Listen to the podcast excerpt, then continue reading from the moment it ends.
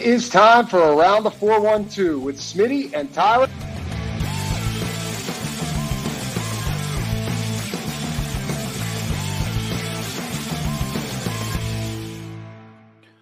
Welcome back to another episode of Around the 412. I am Tyler. With me, as always, is my co host Smitty. Be sure to go follow us on all of our social medias at Around the 412. Go check out our YouTube. And while you're over on the YouTube or a listening platform, go to the description, check out some of the links that we have in there. Our first link is our year six of Rockin' Around the 412, our Christmas Go uh, GoFundMe. It's crazy that we are almost in December. As of recording this, it's November 29th. And we're almost to December. Every year, it feels like it flies by so much. But if you want to, you can go click on that link, read about the mission. Over the past five years, we've been able to raise over $25,000. And including what we've raised so far this year, we hit another milestone. We've been able to raise over $30,000 in the first six years of this mission to be able to go to children in our local 724 and forward two area codes, which is absolutely nuts. I don't think Smitty or I thought that it would ever get this big when we started it. We, we started out the first year helping out a, a local – um, place in Aliquippa, and it grew and grew, and it, it's continued to grow. And we thank all of you so much for the support. But yeah, thirty thousand dollars in the first six years of this mission is awesome, and obviously want to continue to grow that. So if you're interested in that, or you haven't donated yet, or if you're interested in sharing it, we have a link in the description of each of these shows on the listening platforms and on the YouTube. We've got a second link as well, uh, actually two other links. We've got an Etsy and a Facebook link for everything custom designs. Our friend Haley Wagner, it's her small business. If you want to go check those out, We've got a lot of holiday stuff going. I've seen on her Facebook that she's posting a lot of Christmas stuff. Whether you like the Grinch, you like Home Alone, whether you we whether you like a customized stocking. We, we were wondering if that was going to be the case. I saw that last week. She yeah. posted that yep. she is doing those. So if you want to get ready for Christmas time, go hit her up. She'll get you hooked up with all of her stuff. And you don't need Christmas clothing. You need some sports apparel, Pittsburgh apparel, whatever you're looking for. She can hook you up. So go check out the Facebook link and the Etsy Etsy link. All of those links will be found in the description of each of these shows moving forward.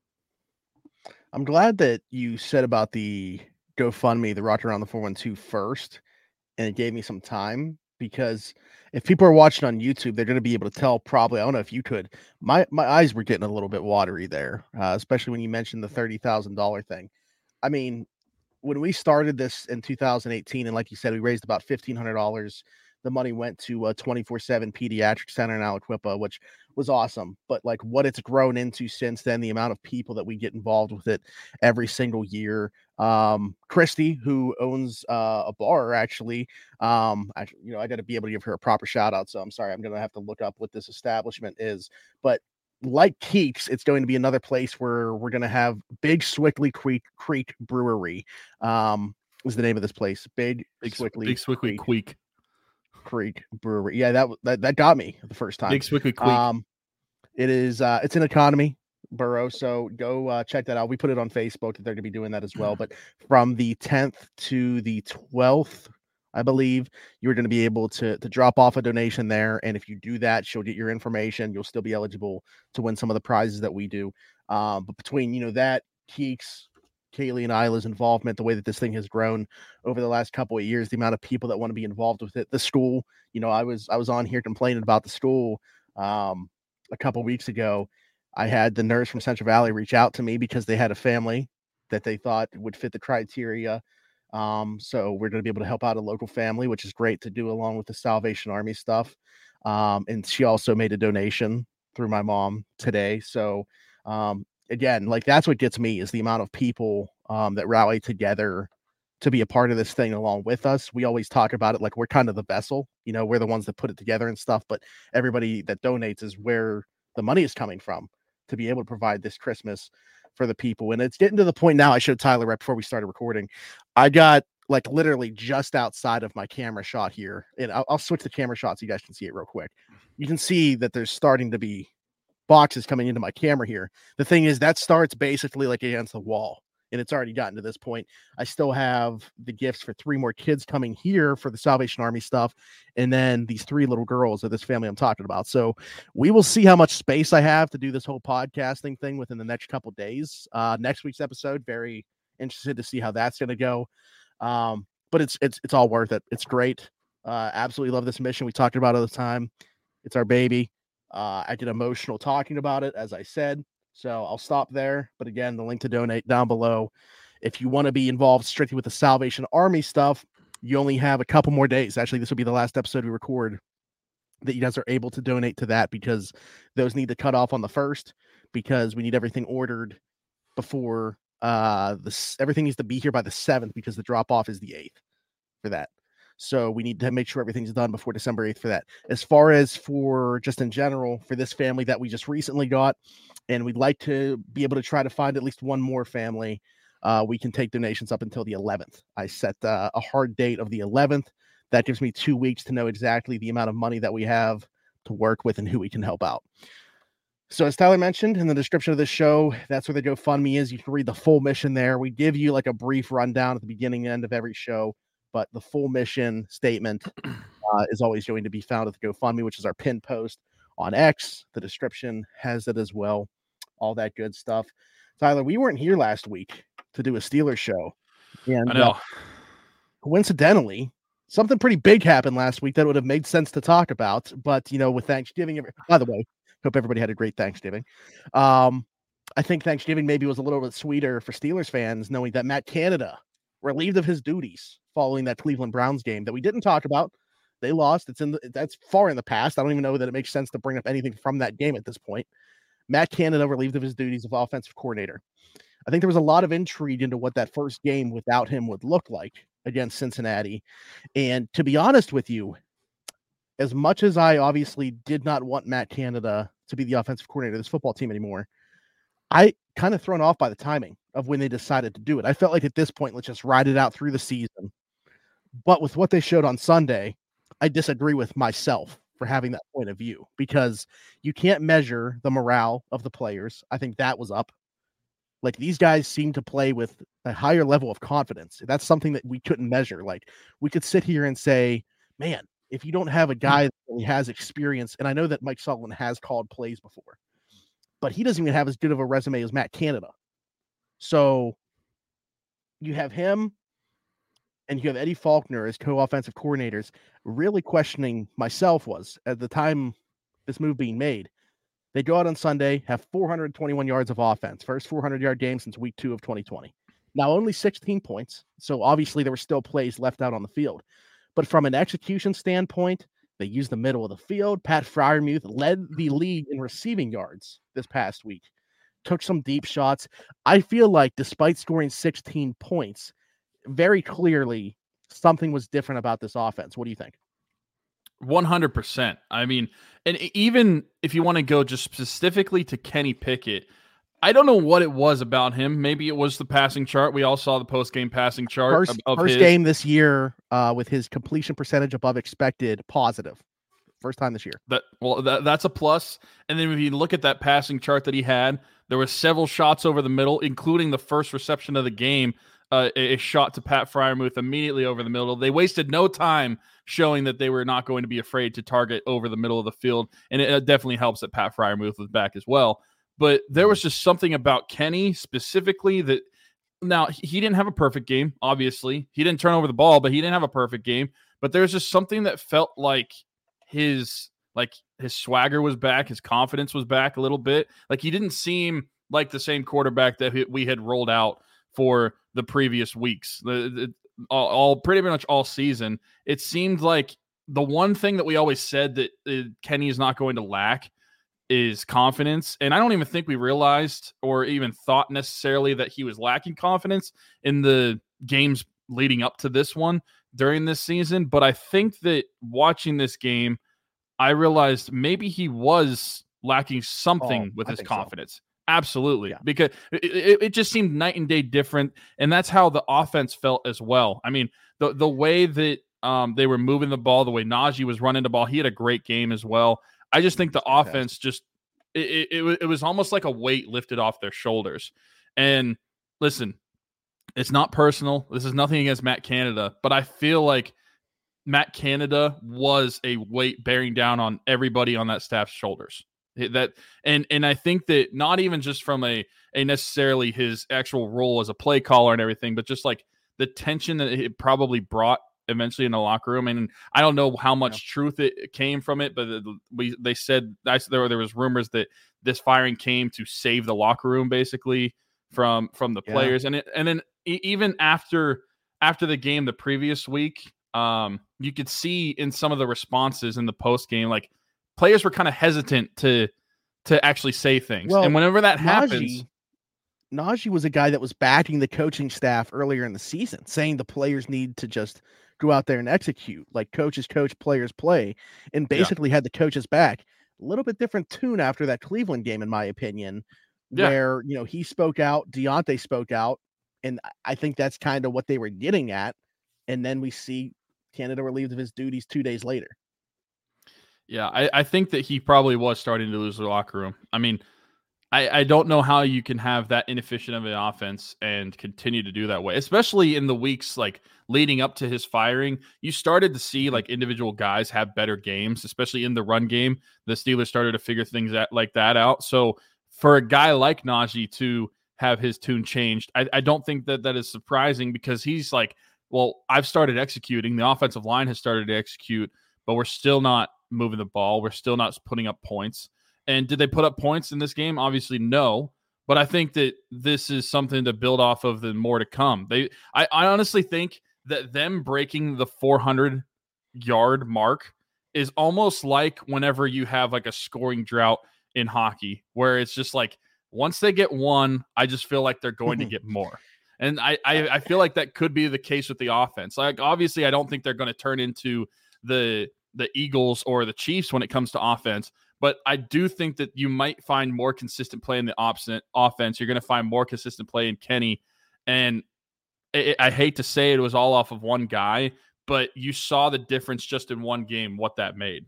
Because we we were saying that it wasn't all Matt Canada. It still isn't all Matt Canada because the offense wasn't perfect. But I think you saw Yeah. how much of an impact it actually was of Matt Canada just from that one game that they had without him. yeah, it wasn't it wasn't all on Matt Canada from the perspective of the play calling stuff. But we again, it, it- we cannot measure. There's no way to do it what the trickle down effect was of him being the offensive coordinator and him still being around this coaching staff daily, being around these players. Morale clearly hit a, the lowest that it could get, in Tomlin's opinion, to have to make this move, unprecedented move for the Pittsburgh Steelers. Um, the confidence thing I think is interesting because I- do think that there's starting to be a lack thereof from Kenny. But the question is, is it within himself or is it within the offense that he was didn't have confidence in in hi- their ability to move the football and you know see what was there? Because again, you could go back, you could watch the tape, you could see the guys were open, and Kenny just wasn't hitting them for whatever reason. But was there something deeper than the fact that just like his accuracy, for whatever reason, something that we would have never questioned about Kenny coming into the 2023 season, all of a sudden went haywire? Like, how do we measure the intangible versus the tangible things, which were playing into all of these things with the offense? You brought up Najee Harris too. Fantastic game. I felt like we were kind of due for one of those ones where Najee Harris was the better back than Jaylen Warren in this one. Fumble aside, I think Najee Harris was far more effective in this one than Jaylen Warren was. 30 some yards over expected for Najee Harris. Um, but I just think they found an identity. It has started to work now. Four straight games with over 120. Is it 125 or 150 rushing yards? Either way, uh, they're shooting for their fifth straight one against uh, against Arizona on Sunday. But with what they've started to do on offense, I'm not saying for sure that those the points are all of a sudden going to come because I think it's a different beast being able to execute in the red zone as opposed to in between the 20s. But it's like it's building blocks. Like with how low they were offensively, the next step was to find an identity. They found their identity in the run game. Okay, this is what we want to do. Can we go out there and execute it? Now they've executed it for about a month straight. Sunday, they add a little bit of a passing attack to that. Kenny really, really solid. 278 yards. I know he didn't throw a touchdown. He well, he did throw a touchdown, but it didn't get rolled a touchdown. They didn't challenge it. Um, but really good outside of that. Got the tight end involved. Use the middle of the field. There, there's building blocks here. It's not happening as fast as we would like, but we know that their defense can keep them afloat until they figure out whatever it is fully to get this offense going. So I am. I'm, I'm super encouraged by what they did offensively. It doesn't change my entire outlook of this team, but with the schedule they had, I thought they were going to be, you know, an 11 or so win team anyway with what they have the rest of the way. But I, it gives me more confidence in their ability to win a playoff game. And the reason being, and TJ talked about this, and I want to get your take on this too. TJ talked about, and I wouldn't have thought about this, the time of possession. You know, the Steelers for the first time this season won the time of possession as well in this one. And what that allowed them to do was only play 43 defensive snaps. When you're able to keep those guys on the defensive side of the football that fresh, how much more effective can they be? Like TJ thinks there's still another level to unlock with this defense because they've had to play, you know, 65 ish snaps.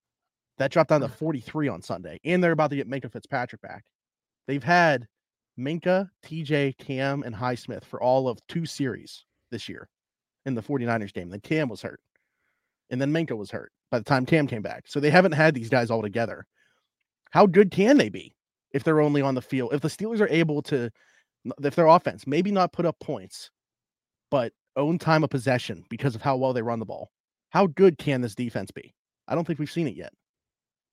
I don't think so either. I think it'd be really good. And I don't think the Steelers are the only one plagued by that with an offense offense's inefficiency really wearing down on the defense. I mean, look at what I, I think happens in New York all the time with the Jets. The New York cool. Jets have a, yeah. a stellar defense, but as games go on and your defense is constantly on the field, eventually the team's going to break through. They're going to wear them down. And I feel like the Steelers, that happens too often this season. I mean, think about how many three and outs we've had this season that your defense gets what? Maybe two minutes of a break. And if they're lucky, they get like four or five because there's a TV timeout. But in reality, they're not getting a ton of breather. They're not they're not staying fresh and they're constantly on the field. Luckily, there's a lot of skill, so it hasn't absolutely killed the team. But like you're saying, think about how good the the defense and this team could be if the offense does sustain these drives. And I think that finding the run game is going to be able to do that and, and continue these drives more being able to have that confidence on offense, that's going to be able to continue these drives more. Having confidence with Kenny Pickett, that's going to be able to continue to do that more. I think that you're showing signs that they're making a turn in the right direction offensively to be able to help your team out defensively, to have the right combination of who should be on the field for what. And also 43 snaps to me. Uh, I saw you tweet, was it about Trenton Thompson?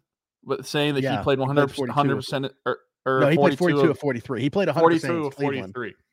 Yeah. 42 of 43. When you said they had 43 defensive snaps, at 1st mm-hmm. I was like, is this a typo? Like I, there was no way that they played that little on defense, but I get in reality they did. I mean they they won the time of possession, and that that matters in games like this. That matters with a team that is set up to to win that way, where they're like you said they're finding their identity. I think their identity is to to ground and pound, run the football, be able to pass when you need to.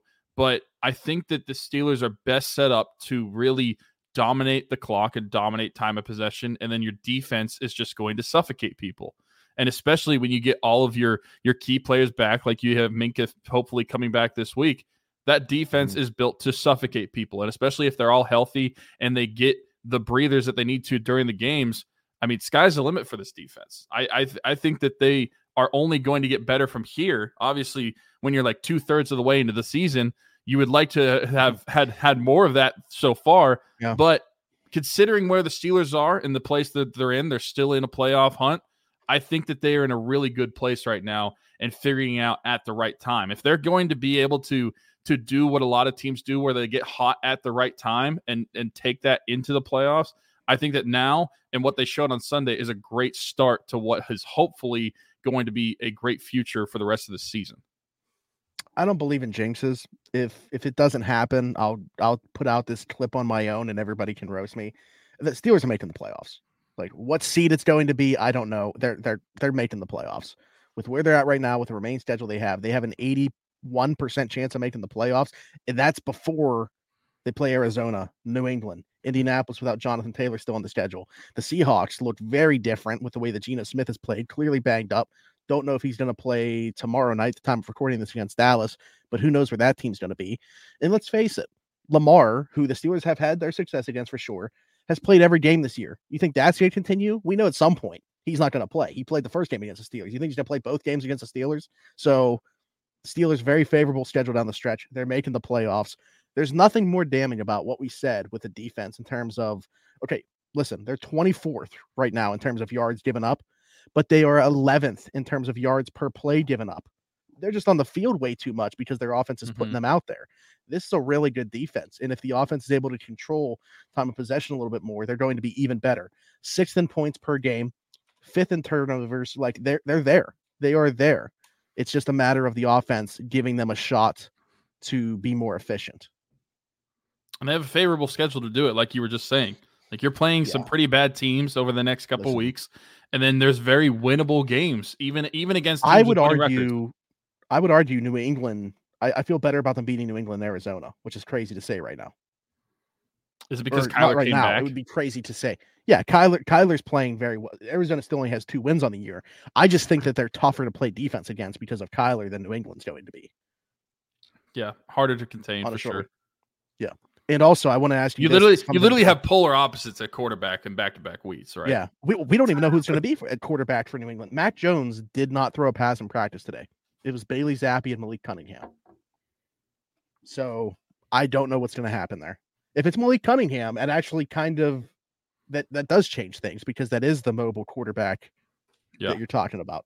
Um, for anybody that doesn't know about Malik Cunningham, Louisville product, uh, hasn't played. I think he played in one game this year. Um, was he even drafted? Was he like a fifth round pick? I don't or think he was drafted? drafted. Okay. Um, but anyway, uh, he is potentially gonna play for. It, it- it's crazy how far down the totem pole Mac Jones has fallen. Looked like a Remember when everybody thought that, that was the best pick? Like the the, bet Yeah, the like they just in sat- terms of like they stood still and didn't have to move up to get Yeah. like one of those Justin Fields, Trey Lance. Yeah, they didn't take the swing. They just stuck, you know, stuck and picked. that Mac that Jones. 20 that 2021 quarterback class right now is looking atrocious. hmm Yeah, it is. Um, Trenton Thompson, I wanted to bring him up. Two back to back starts, played really well in both of them. Now Minkah Fitzpatrick coming back in the fold. I would like to think Trenton Thompson still is going to have a role. I mean, you look at they don't have Keanu Neal, who's on IR, so he can maybe play that role, that third safety. Um, he's a little bit lighter than Keanu. I think Keanu's got like 15 pounds on him, so I don't know if you can ask him to do like a, everything that Keanu Neal was doing in terms of like being that dime linebacker. But this matchup specifically, I look at Arizona has an emerging tight end, Trey McBride, really good. He's coming on, he's burst onto the scene this year, uh, been a go to target for Kyler.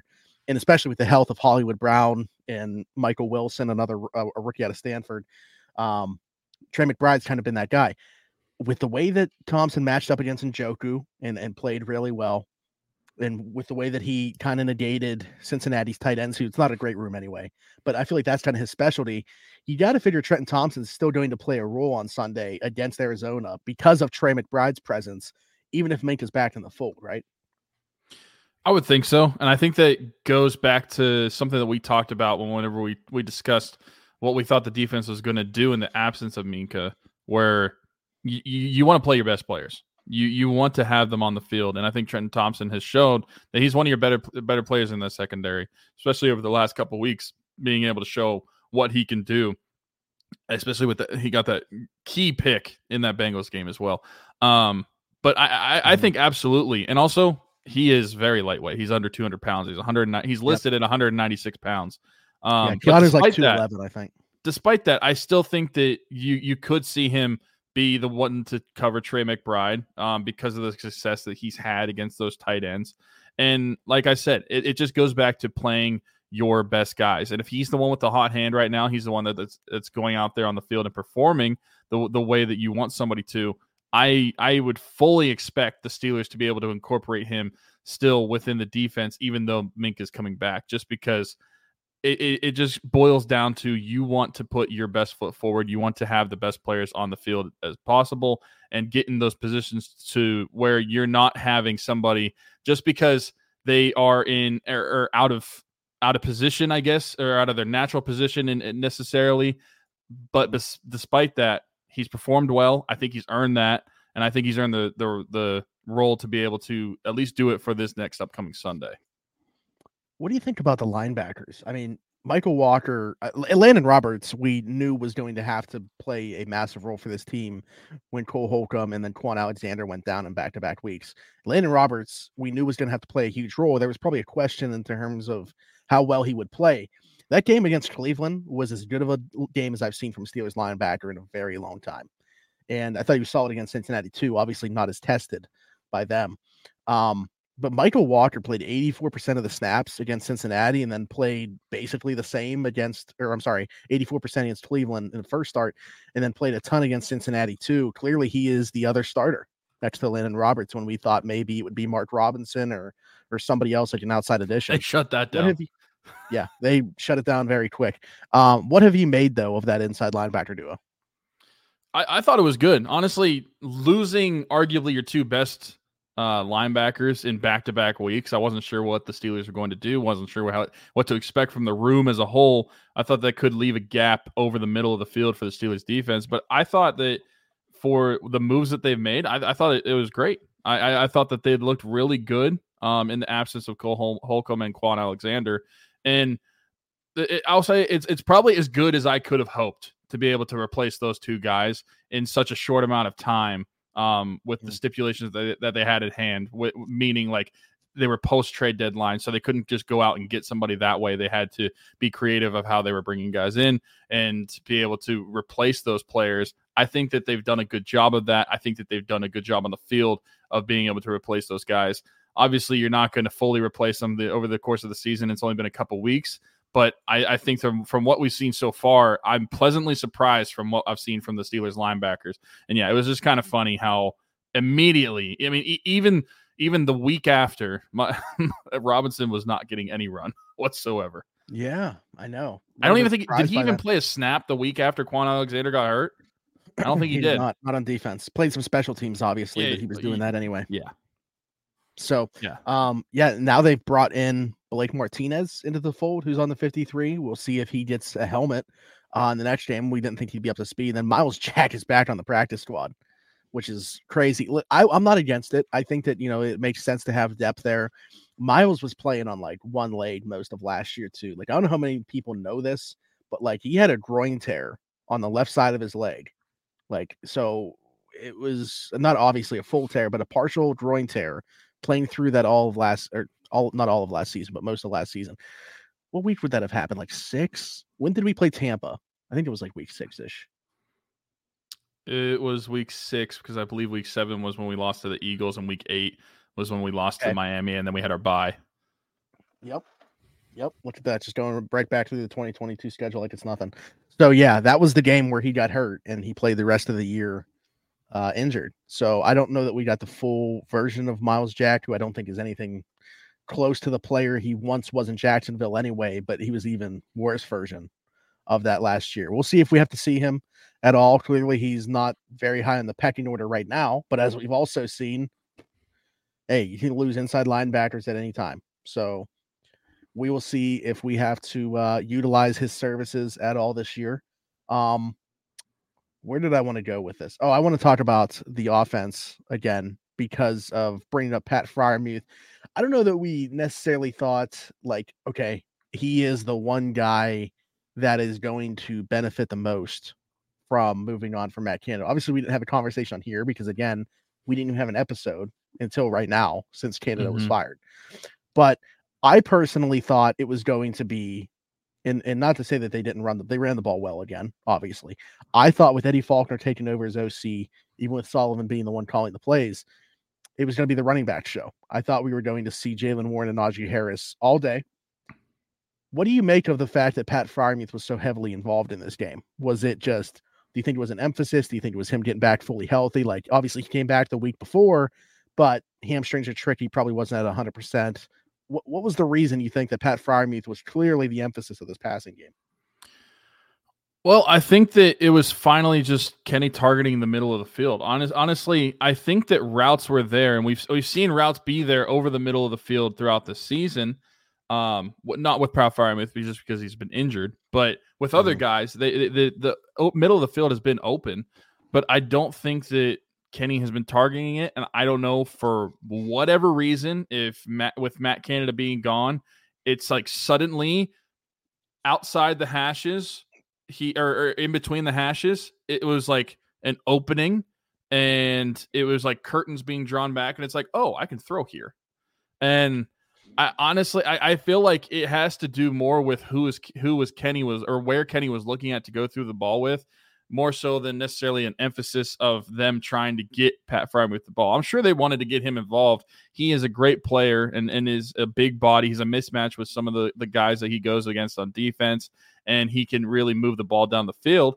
But I, I, I think that it was more so just a connection thing with him and Kenny, and Kenny realizing that he's going to be open over the middle of the field because there was multiple connections with that, and it reminded me of that one throw in the preseason. Honestly, the the I, I forget who it was against in the preseason, but there was the one um, throw that was over the middle, it was like a, a 30 yard pass from from Kenny to Pat Freiermuth.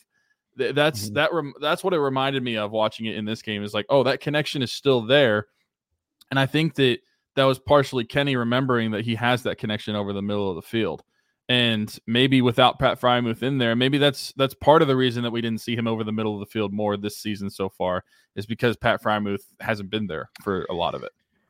Yeah, like you mentioned though, like guys have been open in the middle of the field. They're really not running like a or weren't running a lot of like in breaking stuff though. You know, I, I really do think they made it a point though on the first play of the game tight end target over the middle of the yeah. field. Like it seemed like that was what they wanted to do. I also think it was a product of what Cincinnati was giving them. You know, a lot of cover two, a lot of cover six. They play a lot of two high safety. They'll let like you can target the middle of the field with the defensive looks that they were giving them. Um, you know, was Kenny going to take it? He did on Sunday. So, you know, credit to him. You got to tip your cap. I do think one area, and I don't obviously want to talk like there is negative stuff to bring up though. I mean, just being realistic, watching the game, he had a few misses, but one thing that I noticed too, and Lou Anarumo, their defensive coordinator, I hope gets a head coaching job this cycle. There's uh, it's seemingly going to be a bunch of them available because I think he's one of the best, despite where that defense has played at this year. The he had Kenny confused a lot with the sim pressures that he was throwing him. I mean, they were rushing like four guys, and you would think they were rushing seven with the way Kenny was panicking at times. Mm-hmm. Um, so he was fooling him for sure on some of those. And I didn't think Kenny looked super comfortable in the pocket at times. Uh, so there were still, you know, so, some low lights to me about Kenny's game. But I think from start to finish, it was his most complete game since he's come into the NFL, despite the fact that he didn't throw a touchdown. Yeah, I could agree with that. I, I and I think that's how much can we say that that is is it is it correlation or is it causation that it happens the week after Matt Canada is gone? Like is again is it because like that he's gone that this happens or is it just a coincidence?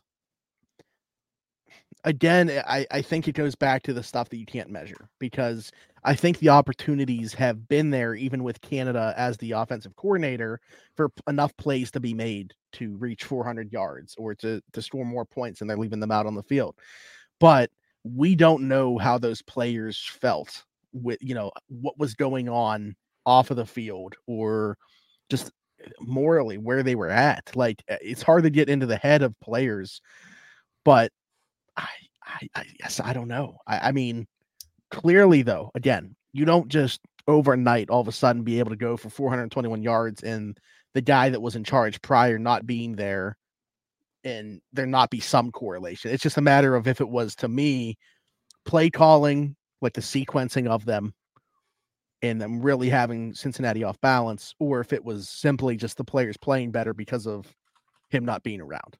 I, I don't know. I think that's the question that we need answered, which we won't get an answer to. Yeah, I I saw a really funny TikTok. Um and it was oh, a clip from the it was no, it was a clip from the office and it was whenever Andy was the manager of the office and he extended a goal to the team and they reached that selling goal in one day mm, and yeah. it just cut it just cut to him saying it took him one day and it was like the steel the Steelers breaking their 400 yard like streak. Is that when he has to get a tattoo? Like, yeah, yeah, that's when he has to get a tattoo. But it was like it took him one day yeah, that's just how. Uh, I I wonder if, if, you were Matt Canada in that situation, how are you feeling watch? Because I'm I'm sure he watched the game, seeing that that, that they were able I don't to know, man. They, I almost feel like he's it. just like, like, in Virginia on a beach or something. Like I, I I don't know. I don't know if he did watch the game. Yeah, that's true.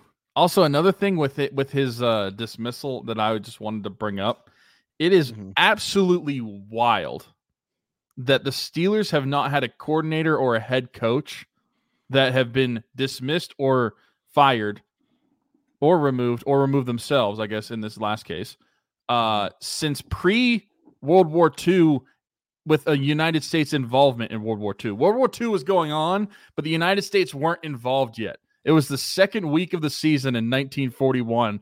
Pearl Harbor wasn't attacked for another three months. And that's the last time that the Steelers have had an in-season firing or removal of a coach in of, of a coordinator or a head coach in season. I feel really bad because I was laughing at what you were saying, and then you said Pearl Harbor. So let, let's let's get this out of the way. I do not want to be canceled. I was not laughing at the Pearl Harbor aspect of what you said there. Just the laughing at my idea. Just the idea. Yeah, shout out to your grandfather. Thank you for your service. But just the idea that it's been that long. Think about how different the world was in 1941. And that was the last time that we could talk about the Steelers making a move similar to the one that The Steelers were eight years old. Yeah. They You know how bad- for eight years. You know how bad you have to be for the Rooneys to be willing to pay you to not coach? I know Mike Tomlin says he made this decision on his own. That's not possible. Like he could have said, This is what I want to do. Are you okay with it? Am I allowed to do this? Rooney is still the owner and is still the one that has to pay the guy. Tomlin cannot make him do that to not coach. So regardless of what Tomlin says, there's still there's levels to this. Rooney would still have to okay whatever it was Tomlin wanted to do, which in this case was fire Matt Canada. So thank you to both. it's absolutely nuts. And Absolutely. also thank you to Matt Canada for trying. I think. 80, it, it- 82 years ago Yeah, was the last time it happened. that is brutal. Um think about think about how many people you know. Like, think about how many people you know that are younger than 82. Probably most of the people that you know, they weren't alive whenever that happened. Yeah. Yeah. Man. Um, I don't want to spend too much time on this. And every time I say that, we spend too much time on whatever it is that I bring up that I said I don't want to spend too much time on. Um, but I feel like we have to at least touch on the Diontae Johnson stuff. Um, and it, I'm not talking about the touchdown that wasn't. You know, they decided Actually, not to can, we, can we touch on the can we touch on the touchdown that wasn't real quick? Why do they why do they struggle so much to challenge plays? Why do they like? So why do they Tom- not have somebody that's on the staff that is specifically watching every single play to make a decision? well, there is somebody in the booth that's doing Well, he that. sucks. Yeah, but Tomlin obviously, like, again, this is one of those things similarly to Canada, where to me the failure was made not on Sunday, but before the season to not bring in somebody that actually specializes into that. Because it's somebody that's, you said somebody just for that. So maybe I'm saying the wrong thing by saying there is somebody to do that because it's somebody that has other duties. They're just also in charge of that. We don't know who it is. It might be Glenn Thomas, No, honestly. I think that, like, I five- think that they need to bring in somebody that their sole Yeah. job is to watch replays to see if you need to challenge or not. And I think you need to Mhm. take the executive power out of Tomlin's hand and you put it into this dude's hand.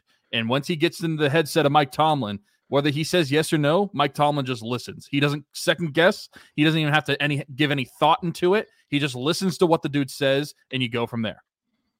here's the thing, and I I might have changed my mind on this. I don't know that it gets overturned, and the reason I say that is Tomlin mentioned this on his press conference, Tomlin Tuesday. If they feel it's even close, they typically roll it a touchdown because then it's automatically reviewed, and they could say, okay, it's not. So then they'll take a look at it. If they roll on the field that it was a that he didn't catch it, that he didn't complete the process, they're probably not overturning it, regardless of what Gene. I know what Gene Steratore said, but he's not the one that's making that call. I I don't know. I don't know if it gets overturned. I mean, it, it should have been like it was a it was a wrong call on the field for sure. I just don't know that it gets overturned even if it's challenged, because I saw people talking about like the surviving the ground thing. I don't think that they realize like that's if it's all in one pro. Like once Diontae Johnson had that third foot down, Is the third That's out of the equation. considered a quote unquote play, like football move? Like you getting you getting a third foot down? Yes. Then it becomes null and void the fact that he didn't survive the ground. Is the third foot. So basically, what the officials were saying is he didn't get that third foot down and he didn't survive the ground. Honestly, I don't even think the officials were thinking that. I think they just saw the ball come out. like, ini- I mean, like in- initially, like I, yeah. I think that they probably just saw him hit the ground and the ball came out, and so they just ruled it no catch. It probably wasn't until a replay that they that, that they saw yeah. that he got three feet down. Anyway, that actually wasn't the Diontae Johnson thing that I wanted to talk about because very next play, Jaylen Warren fumbles, and maybe like Diontae Johnson, if you want to give him the benefit of the doubt, originally I thought Jaylen Warren was down, and I'm like, what do they do? They're just, you know, of course Cincinnati's going to complete the play, act like it was a fumble, but he legitimately did fumble. Diontae Johnson now, I will say this, and Charles Davis talked about this. I asked Alan about it because I had never heard this, but it is a legit thing. Mentioned because my issue wasn't even necessarily with that because I just thought he didn't see the ball. My issue was the fact that he wasn't blocking off the line of scrimmage. Like it didn't look like he was interested in the play at all immediately from the snap. But there are plays where they will tell receivers, don't block, act like, you know, keep the cornerback thinking that you're maybe running a route, see if they get on their back pedal right away off the snap. If you immediately go into a block, it's going to give it away that it's a running play. So that makes sense to me. Maybe he was told not to block on the play. But everything that happens on that just seems like a very disinterested player on that very next play. I don't I you're you're gonna have a really hard time trying to sell me that he was looking like he was going to run a route. no, yeah, he wasn't doing anything. I mean, he wasn't doing anything off the snap. So, you know, that happens. Jaylen Warren fumbles the ball. Diontae's walking the opposite direction of where the ball is. And then he gets picked up by a Cincinnati player. And still, he's not running down the field to chase the guy. Connor Heyward, who was pancake, like put on his back on the same play, gets up and ends up chasing the guy down, potentially saving a touchdown on this play, which obviously ended up being massive. Because who knows how the game plays out if that's the case. Uh, this is far more unacceptable. Like people that want to bring up the drops or the running backwards, which happened for like the first time this season on Sunday. That's not been a thing that I've noticed this year when watching live or watching the games back. To me, that's stupid. We're well past those times for Diontae Johnson. This cannot happen though. And I mean, I, I'm completely fine with the way that Tomlin addressed it. I'm glad that Diontae Johnson addressed it both on Sunday and then again here today when he talked to the media. And to me, that should be the end of it. Whatever his teammates said, whatever his coaches said, whatever they, as long as they felt like they got an acceptable answer and they feel like it's not going to happen going forward, he owes me nothing. So hopefully that is the case. We can put this to rest and it doesn't happen again. But in the moment, really bad look. And again, hopefully that's the only time that we see it, not just in 2023, but going forward. Well, that's the thing it, it can't happen again. If you're Diontae Johnson, you cannot let ha- that thing happen again because right. yeah. because you apologize for it twice uh, in in one week. You you, you cannot mm-hmm. let it happen again. And uh, listen, I I know some people were wanting to give Diontae Johnson the benefit of the doubt, saying like even even even Diontae Johnson on Sunday said like he, I don't know if he said he thought he was down or he didn't see the fumble, um, but you can clearly see even after his just walk forward at the DB, you can clearly mm-hmm. see if you just watch the replay slowly, when the ball pops out, you see his head move a little bit. Like he clearly saw the football. I and if right, the better answer would have been saying he thought Jaylen Warren was down, but then you would still be he, you would be questioning. But he said he didn't the see play. the fumble. Like, yeah, right. And if he wants to say that, whatever. He clearly saw it, and if he thought he was down, then fine. You you think he was down, but when you see everyone else start running, even if you thought he was down, and especially in the NFL where they let plays play out, and and mm-hmm. they've gotten into the habit of if there's a turnover on the field where it could be questionable, they're still going to not blow the whistle most of the time to let the play run out. Don't you think you should start running if you just see everybody? Yeah, it was just a it was a bad overall play. Uh, that that was it was not a yeah. pretty Sunday, especially for for Steelers fans um, at Diontae Johnson with with some of the stuff that happened in that game. That was just well, icing like, on the cake too. Yeah, everything else was go. You know, like they were moving the ball so well, 400 yards of offense. Kenny was playing better. Like everything that you wanted to be mad about, you really couldn't be on Sunday. So Diontae Johnson was public enemy number one, two, and three for Steelers fans in this game. Um, did make Did have a big catch though. I was just saying, I don't know if, and, and I'm not even, you might be talking about the deep ball, that one Yeah. across the middle where he like picks it up off the ground and it's by his fingertips. Much more impressive, in my opinion, from an individual effort because he saves Kenny from what should have been an incompletion. Don't know why the ball was thrown that low, but that's a catch not many guys make, but it goes unnoticed, um, which is fine. I feel like that's kind of been the theme here. But with Diontae, again, I fair share of criticism absolutely is warranted on this particular play but I think you can say that without making some like long term projection or statement about like this guy sucks, this guy needs traded, you know, this guy is a cancer to the team. Like these things are just simply not true. I saw like I saw tra- some I saw some like Twitter coach. I don't know someone someone who is a coach, but they are it's they're they're they're probably more known for their Twitter presence than anything. Said, "Oh, I would have Mhm. cut him right away." sure, yeah, I I'm sure you would have. like I You know, I, get being this is- frustrated. I get Yeah. it, but I mean, you just got to move on from it. Uh, he's still one of your best players. It was a is a crappy game for him. Crappy effort on that play specifically. I mean, it, it just I, I think that that's part of the problem too. Is like it wasn't just the one thing. It was it was the him having that play where he did run backwards, and then a little bit later he did have that touchdown that didn't end up being a touchdown, even though it should Mhm. have been. It didn't end up being a touchdown. But Steelers fans Well, if he holds onto to- the ball, like it's that's it doesn't even put it in It's- it- question. yeah, there's no question on it. So Steeler fans are going to attack him on that too. So that was the second thing. And then after that, on the the next ensuing drive, you have that happen. Oh man, that was like Yeah. it's just like bang, bang, bang, one, two, three. Like you're giving you're you're adding fuel to the fire for everything against you when you're doing that. So yeah, absolutely. Move on not from a, it, though. Not a great, yeah, not a great couple series for him. Um, but yeah, he's got an opportunity on on Sunday to go right back and and get things going and get back in good graces of everybody. Let's so let's talk about that game now against the Arizona Cardinals. Obviously, you know we mentioned two win team coming here to Acrisure Stadium and the Arizona Cardinals. Very clearly not playing for anything in terms of the 2023 season. Very much playing for something in terms of the 2024 NFL Draft. That's for sure. Um, so that doesn't necessarily impact. It's always an interesting conversation, right? The tanking stuff because the players that are currently on the team still want to win right now. But you know, is the organization going to let them operate in such a way to be able to win games? Bringing Kyler back though, and actually like having him be part of this process to me tells me that they're still competing right now. So it'll be interesting to see what Arizona Cardinals team shows up. Going to be interesting to see how healthy they are.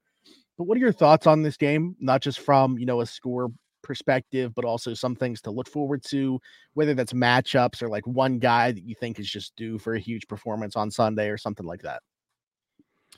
You know, I, I am really looking forward to watching um Cam or, or not necessarily one one specific guy, but I just I just think the front line with like Cam Heyward and TJ against the Cardinals offensive line, which I think is a pretty poor unit overall. I don't think that's a secret Yeah. to anybody. I and I think the is as good as be- Kyler is, he holds on to the ball a lot, like very long. Similarly to Lamar, like he can he tries to do too much sometimes.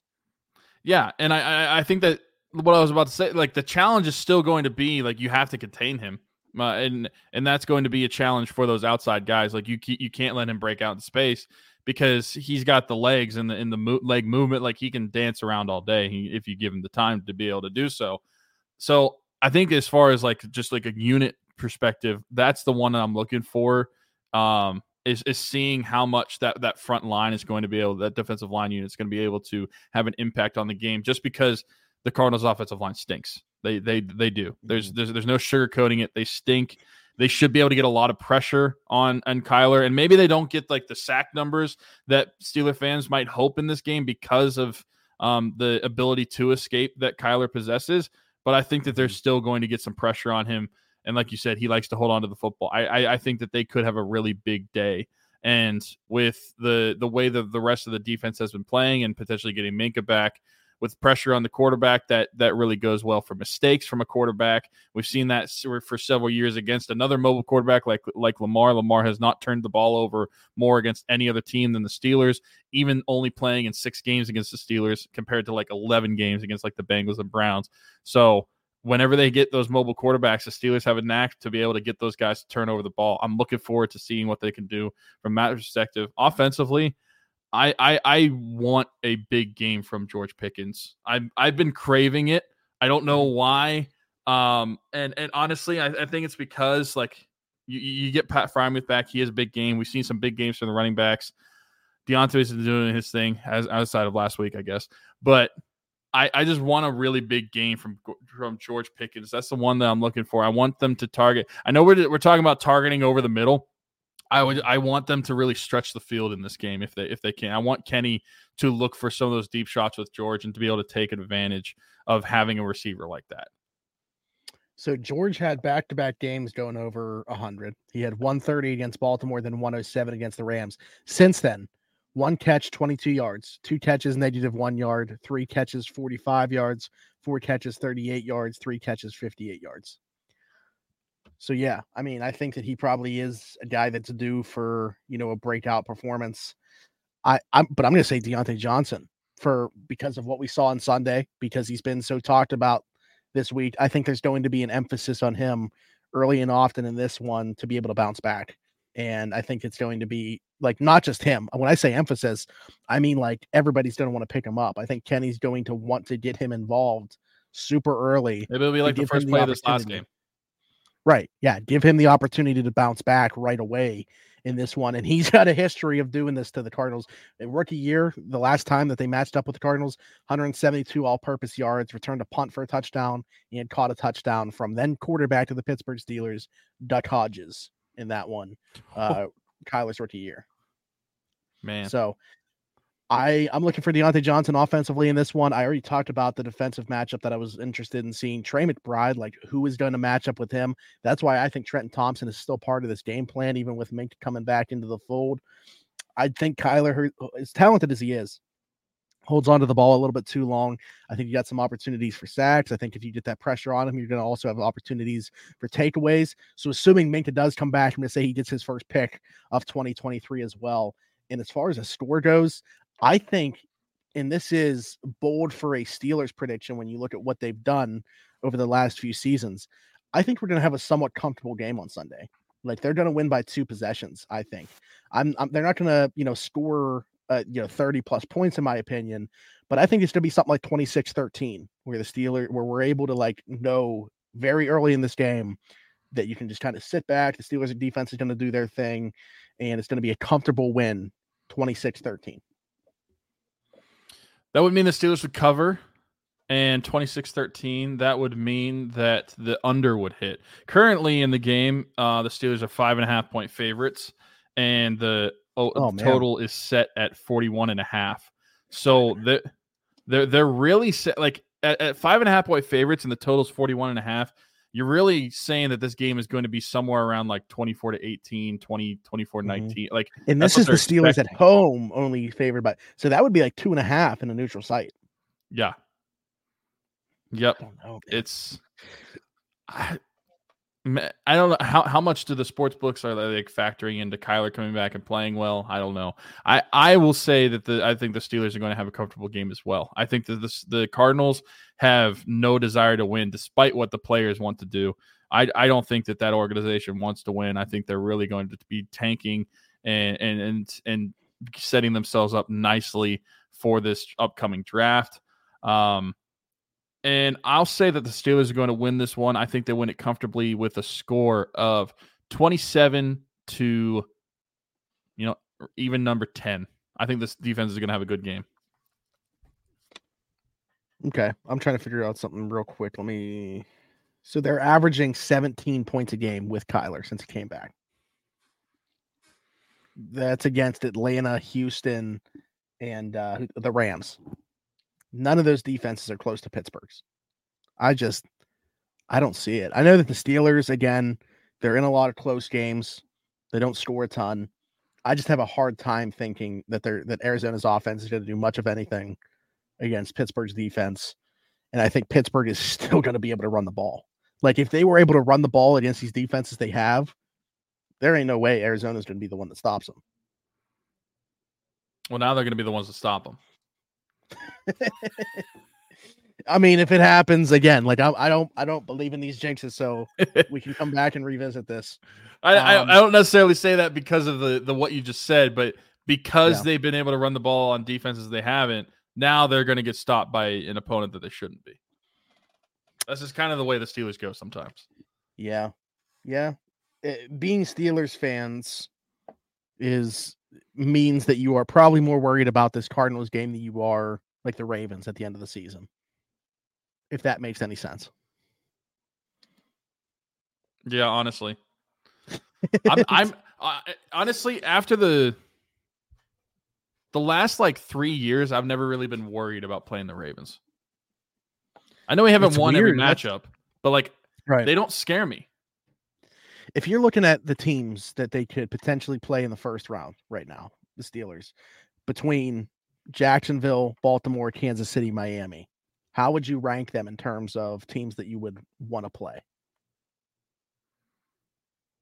Um, so n- like number one is the team I want to play. Mm-hmm. So I'll I'll go I'll go four to one then. I would go Kansas City, Miami, Jacksonville, Baltimore. I think I'm right there with you. The one I was debating was honestly like Kansas City hasn't scored a ton in the second half this year. They're not the exact same offense. I don't want to go to Arrowhead was- in January. I know, I know. Yeah, that's why I'm still I still but I was debating switching Miami and Kansas City despite me thinking that Kansas City's still the most dangerous team in the playoffs. They still have Patrick Mahomes. It's all about matchups. And I just does Pittsburgh for as good as their defense is have the ability to keep up with Miami's speed on the perimeter. I just think that they're a really bad matchup for them. I think they match up pretty well against Baltimore and Jacksonville. So I would say it's like those two are almost tied at the top and then there's a gap and then there's the next two are pretty close. Yeah.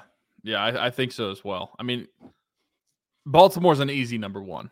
Just I'm so I'm just so comfortable playing. I mean, if you look at the Steelers schedule compared to Baltimore's schedule, Steelers very well still could end up being the ones to win that division, and Baltimore being the one to have to go somewhere else in the to, to begin the playoffs.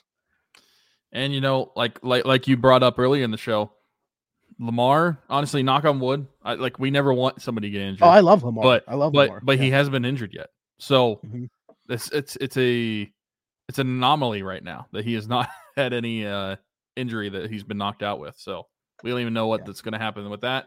But yeah, I, I think that Steelers schedule coming up and and the remainder of the season for some Mhm. other teams, they're in a pretty good position right now. And honestly, for what we were expecting after the first like few weeks, better position than I probably thought they were going to be in. yeah, there's just like this newfound like rejuvenation, if you will, because of the changes that they've made on offense. But um, yeah, anything else? Nope. The, as far as Steelers goes, nope. Just go check out the links. I know Smitty's about to talk about that, but Mhm. rocking around the four and two is uh you, you heard us talk about it. We sounded like a philanthropy ph- philanthropy podcast for the first like six or seven minutes. Um, but Smitty's if you're watching on YouTube, he's pointing out the Angel Tree stuff for the Salvation Army. But just just go check out that link. We've only got a few weeks. Um, for the Salvation Army, we've only have what a few days. Um, yeah, or, and or uh, one Friday, day. Friday's gonna be the Friday's gonna be the last day that we can take donations for Salvation Army. Yeah, so we're only going to have like a day or so from whenever this comes out. But as far as the whole mission goes, um, we'll, we'll be able to do that until December 11th. Smitty actually set a hard date this year. We we are kind of more so go with the flow with that, but we have a hard date of December 11th. So we I've still have I've two more learned in the weeks. We still have two more weeks to be able to do that. We'd love to be able to get in another family. So if you want to continue to roll in those donations, um, that would be such an amazing thing. Like we said, this is our baby. This is something that we look forward to every single year. We kick it off in July, and I can't believe that it's already almost December and it's going to go away. But that means we're just one Mhm. one day closer to year seven of rocking around the and two. Then before we know it, we're going to be at ten years. There's a lot of stuff that goes into this, and sometimes I get stressed out, but I just got to think about the end goal. And, uh, you know, it, it's stress on me for a little bit of time. These people that we're doing this for live with stress pretty much every day of their lives. So uh, it's the least amount that, that I can do and the least amount that we can do. And again, we're just a vessel. We are the people that put this together, but it's your guys' money that goes uh, to making this all happen. So we can't thank you guys enough. Again, we've raised over thirty thousand dollars since this mission started in 2018, which like saying that number makes no sense. Um, I, I there's been some obviously repeat families and stuff.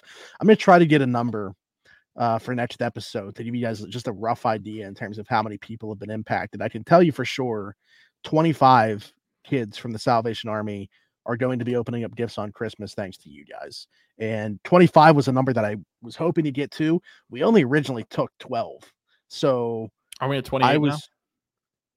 Well 28 kids total because three are oh, from 20. a separate family but but oh, just with the salvation army i'm talking gotcha. about here gotcha. because i wanted to get to 25 in my own head. I was just like 25 is the number i want to be at because of 25 days of christmas. As stupid as that sounds that was just the number that i wanted to get to.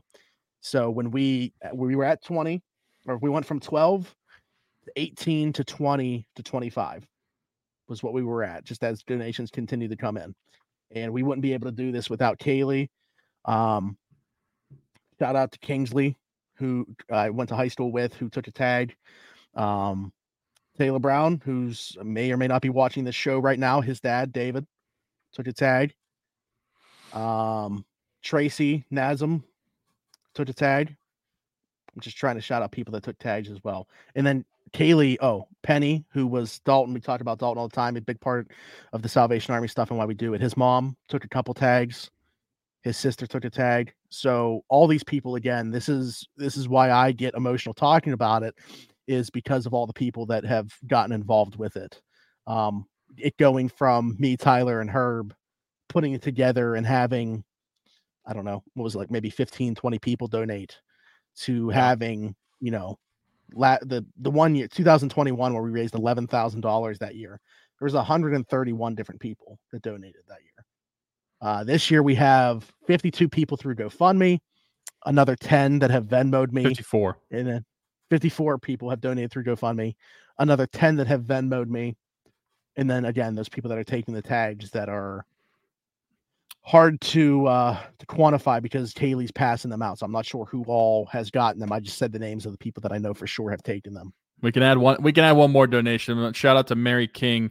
She's an older woman from my church. She gave twenty dollars to my dad on uh on Saturday. okay. So my dad lumped the twenty dollars. My dad lumped okay. the twenty dollars into his donation. It was a random number. Yeah, I was yeah. confused by that. He lumped okay. the twenty dollars into his donation because he asked me when I was there for Thanksgiving. He's like, "What do I do with this?" And I'm like, "Just, just, just add it to the money that you were already going to donate." So yeah, That's shout amazing. out to Mary King. To She's a Monaca resident, by the way. So home, even better. Girl.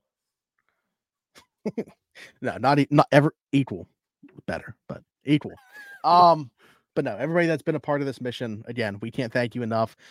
You got a couple more days, maybe just one more day to donate if you want to be involved, specifically the Salvation Army stuff. But again, Rockin' around the 412 as a whole, you can still donate to until December 11th. The GoFundMe link is in the description.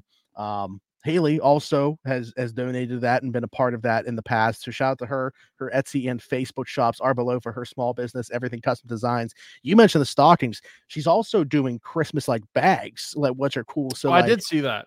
Yeah. Yeah. So if you want to put like a customized one for your child to put all their gifts in a big bag to be able to much easier on a, on Christmas Day than you know like these boxes that I have or anything like that to put gifts in. So you can get one of those or a stocking. They look really good, pristine, pristine from Haley.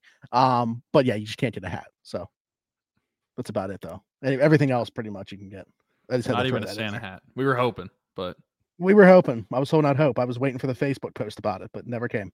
Um, but other than that, for Tyler, for Smitty, this has been the Around the 412 Steelers show. Jump over to another video that is popping up on your screen right about now, and we will see you guys next week. Thanks for tuning in.